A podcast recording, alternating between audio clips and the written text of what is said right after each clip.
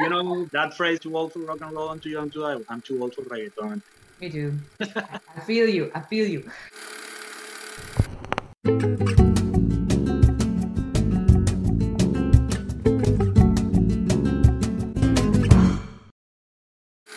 And welcome back to the Metropolitan Culture Corner, where we celebrate the creative people who essentially define our lovely city of Barcelona, at least when it comes to art, music, and culture. This month, I am very pleased to welcome one of the first people I ever met in Barcelona, but for whatever reason, it didn't occur to me to interview him before, because sometimes you don't appreciate what you've got right up close, right? So when I was trying to figure out who should I interview this month for the Culture Corner, Mm, it came like a bolt of lightning. This month, I am very pleased to welcome multifaceted musician and local business owner Eduardo Benatar Sanchez. Edu was born in Caracas, Venezuela, but he has made his home in Barcelona for over 20 years. He is a founding member of the Latin Grammy nominated rock band Luz Verde, as well as the critically acclaimed glam punk trio Side Chick, who recently opened for Patti Smith, by the way. That's very cool. He is also the co owner of vintage cocktail bar Foxy in the neighborhood of El Raval, and the incredibly unique Polaroid bar, which has been around for years, located in El Barrio Gótico. I have never seen anywhere like Polaroid in my life. It's essentially an 80s inspired time capsule universe, all its own, complete with ET hanging from the ceiling and everything. I highly recommend it. That place is amazing. In a world where so many people play it safe and are a carbon copy of the latest trend, Eduardo is one of those guys who starts the trends, who does things his own way, with his own vision, and of course with a ton of hard work. He has a master's in corporate communications, is a hardcore collector of vinyl records and an avid concert goer, a film aficionado, and basically a lover of all things rock. There are so many things I would love to ask this guy because he just does so many things. I don't know how he has time for all of it, but somehow he makes it work. Let me see how many we have time to talk about today. All right? Please welcome our guest this month on the Metropolitan Culture Corner, Eduardo Benatar Sanchez. If you want to get a project going, maybe a band, maybe a bar or whatever, you really must know what you're going to play or the concept of your place or whatever, and you really have to enjoy it because doing creative stuff is not easy, being your own boss is not easy, having crazy hours and not knowing when things are going to happen or you being responsible for lots of stuff. It's a lot easier to find just a regular job and have a boss and get out at six or whatever, but if you really like what you're doing, you might do all right. I think that's not a bad assessment. If you really like what you're doing, it might be okay. I like that. Hello and welcome to the Metropolitan Culture Corner. From what I understand, you actually started in music by playing the flute when you were a little kid. So classical flute, then violin, but apparently your relationship to these instruments didn't quite work out. So what happened there? The thing is that my mom wanted to keep me entertained in the afternoons because in Venezuela school is just until one. I was in swimming classes. I was doing French lessons because my grandma was born in Casablanca, so she spoke French, and she had me take French lessons from one of her friends in Caracas. And I had music lessons, and you had to start playing the flute. Then after two years, you have to choose an instrument and I wanted to play the saxophone. That was my first choice. I don't know if you remember this. This is just for very old people, but you know Arthur, that movie with Dudley Moore, is like a drunk rich guy. The theme song from that movie is by Christopher Cross. Well, it has a saxophone solo. I wanted to play that, and there wasn't any saxophone lessons in that particular music school. And I don't know how I got convinced to play the violin. The only advantage about the violin for me, looking backwards, is that it's very portable. Now that I play drums, I look fondly on those days that I had to carry a violin. but it was a nightmare for me. I didn't like playing. I did it for like three or four years, and then I managed to work up a courage and tell my mom that I didn't want to keep having music lessons, and that was like the difficult preteen years. So that was the end of music for me for a while. And that could have been the end forever because you got distracted by football, you were doing other things, but your dad's old vinyl records kind of brought you back. In Venezuela, soccer, especially when the World Cup comes, it's like a big thing. Mm-hmm. So I started being a football fan. I wasn't very good at it. That didn't last long. But then I started like searching into my dad's record collection. I started listening a lot to the Beatles. I became a big fan, so I wanted to reconnect with music again. After a while, I thought that I wanted to learn to play the piano, and my dad got me a keyboard. He bought it from a trip he made to the States. And as a way to not make my little brother jealous, he also bought like a electronic drum set. My relationship with the keyboard lasted like 36 hours and then I just started playing drums. So it was like this very roundabout path, musically speaking, starting to play the drums. So after the violin, the flute, the keyboard, and then finally playing drums, and you really started taking lessons when you were a teenager, right? Around 15, 16. From all that, what finally led you to eventually meet up with the band who would become your band for the next 20 years? Luz Verde? So I started playing on my own for a couple of years. I was self-taught to the annoyance of my neighbors in Caracas. I played in the afternoons. After a couple of years, and this I don't remember how, I connected with another guy who wasn't much older than me, but he was already in a, another level playing, and I started taking drum lessons from him. So that guy went to high school with the original bass player from Luz Verde, Pedro's girlfriend. Luz Verde, during those days, I think they were called Alianza or something like that. They had this drummer, and he decided to move to Miami. So Pedro asked this guy, was a drum teacher, to recommend somebody. Pedro and Wilbert went to my house. I think it was a Sunday night. I straight away liked them, and I was like a big nerdy rock and roll guy. Wilbur was listening to Goat's Head Soup, Rolling Stone records from like '63, and he's like, "This is the new Rolling Stones album." And I'm like, "No, that album is like 25 years old or something like that." So we talked about music for a while, and they gave me a cassette that I still have. It's a demo tape they recorded with the other drummer, and the famous story is that the cassette had six songs. I was very honest. I told them I only like one song on this cassette, but I like it a lot. So let's rehearse and see what it takes. And we started playing together. That was in May 95. Oh, how old were you guys at the time? Man? We were 17, 18. We were very young. Wilbur, who you mentioned, is the lead guitar player, Pedro is the bass player, and Carlos Mendoza, the fourth member of the band. So then there's the four of you recording these first EPs on cassettes back in the 90s. 20 years later, seven albums later, you guys are still producing music together, putting out new music. So how is the process different than it was back then? Obviously, the technology, but has it changed over 20 years? Or are you guys still the same 18 year olds trapped in adult bodies? If we talk about music making, composing, and writing music, it's almost the same. Wilbert and Carlos have the lyrics and melodies. We take them to the rehearsal space and then we do the arranging, we create new parts. If a song needs a bridge, we do a bridge, but they bring the raw material. What has changed is that before we used to rehearse like three times a week and now we rehearse whenever we have a gig. That's the big change.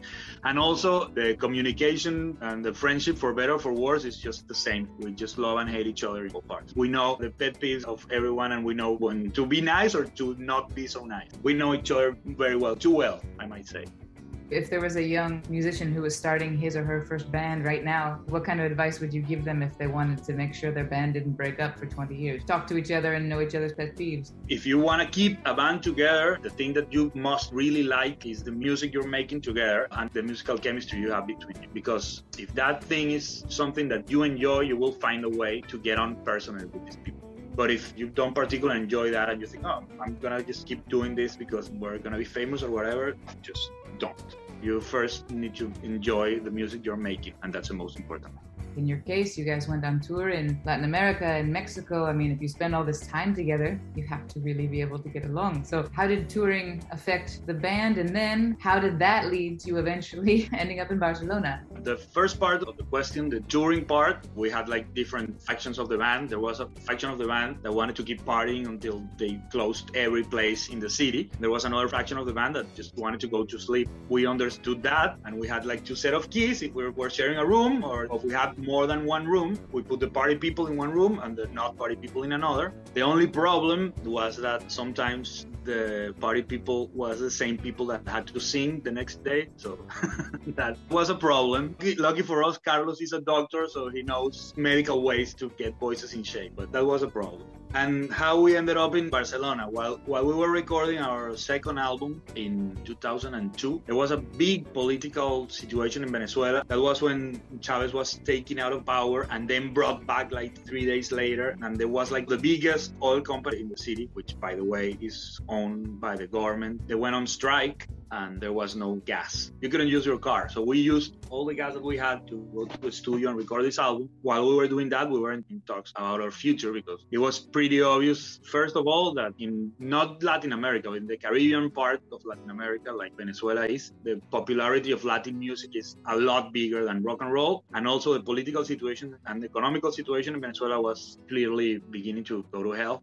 So we said, let's just move and we talk about places and we ended up deciding barcelona because most of all have come here before. They wanted to live in a place with a beach which i don't really care but they love the beach. And we have the advantage that everyone had like another thing to do. We all went with something to study or something to work on when we came here. So it was easier. And also it was a small town. It was a big change and a welcome change from caracas because caracas big city gets very hard to handle. I think it was Buenos Aires, Miami, or Barcelona, and Barcelona we stayed. Most people's concept of a rock band is this glamorous touring life, especially in the case of a band like yours, which has been nominated for Latin Grammys and all these things. But from the stories you're talking about, all sleeping together in one hotel room and trying to get enough gas to go to the studio in the middle of a political revolution is not exactly the glamorous life, you know? So you all then decided together as a band to move to Barcelona. That's pretty amazing. After getting here, how did that affect your music? How did that affect the work you guys were doing as a band?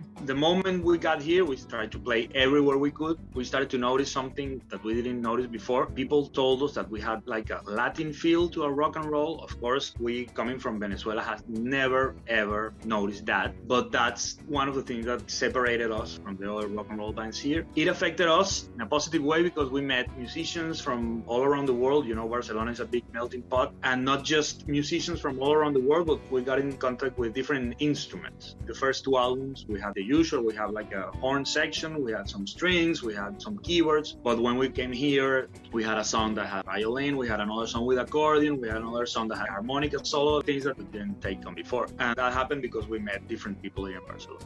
So, seven albums later, nominated for Grammys, after appearing in Rolling Stone, and aside from that, you all, as you mentioned, have different careers. One's a doctor, one's a graphic designer and a professor. You own your businesses, which we're going to talk about. After all that, of all the memories that you have with this band that somehow stayed together in spite of it all, is there like one thing that stands out, musically speaking or personally speaking? Something that you've learned from working in this project? I have the theory that a musician that plays in a band, it's like the ultimate music fan. I mean, you can be like a record collector, you can go to lots of gigs and you know, chase people to get their or whatever. But when you play in a band, it's really when you're a music fan, especially if you don't do it for the money and I'm speaking for myself, but I'm pretty sure that Carlos and Wilbert and Pedro and all the people have played with us before could tell you. The only reason we do this is for the feeling you get on stage. I'm not even talking about the reaction of the crowd. I'm talking about the feeling you have when you make this particular music with these particular people on stage. I really love those songs and I really love playing them with the other people from Verde. That is the only reason why I keep them. Because realistically, every year it keeps getting more difficult. But you do it for that reward. That kind of telepathy that you have with the people you've been playing with for a lot of years, that thing is priceless. And I, I don't think there's anything else like that. You mentioned that it keeps getting more difficult. Why does it keep getting more difficult? Do you mean in Barcelona or do you mean in the world in general? It gets more difficult in general. Inside the band, we grow older, people have kids, people people move away. Pedro left the band, work schedules or whatever, they come in conflict. The pandemic was another big thing that made it more difficult. People's priorities change. That is true not just for this band, but for every band. So if you really want to keep playing together, you must really be prepared to hang on. Speaking of bands, about four years ago, a couple years before the pandemic, you co founded yet another band that's also been successful on the national level, which is a trio called Side Chick. And the band apparently owes its existence to Tinder. Is that correct? Yes, it does. Like Side Chick began because I matched with Maya on Tinder and we started going out together. Maya Vidal, she has her solo career and she was very successful. She had one Estrella Summer song. She was making music. She was a professional. And I never thought by listening to her music that she had like a punk past. and uh, she told me that when she was a teenager, she had a punk band, a band called Kiev in New York State, and they played the Warped Tour. They did a Coca Cola commercial. So I was like, no way. So I instigated her to buy a cheap electric bass and to just jam. Her main instrument by that point was the, the auto, Seriously?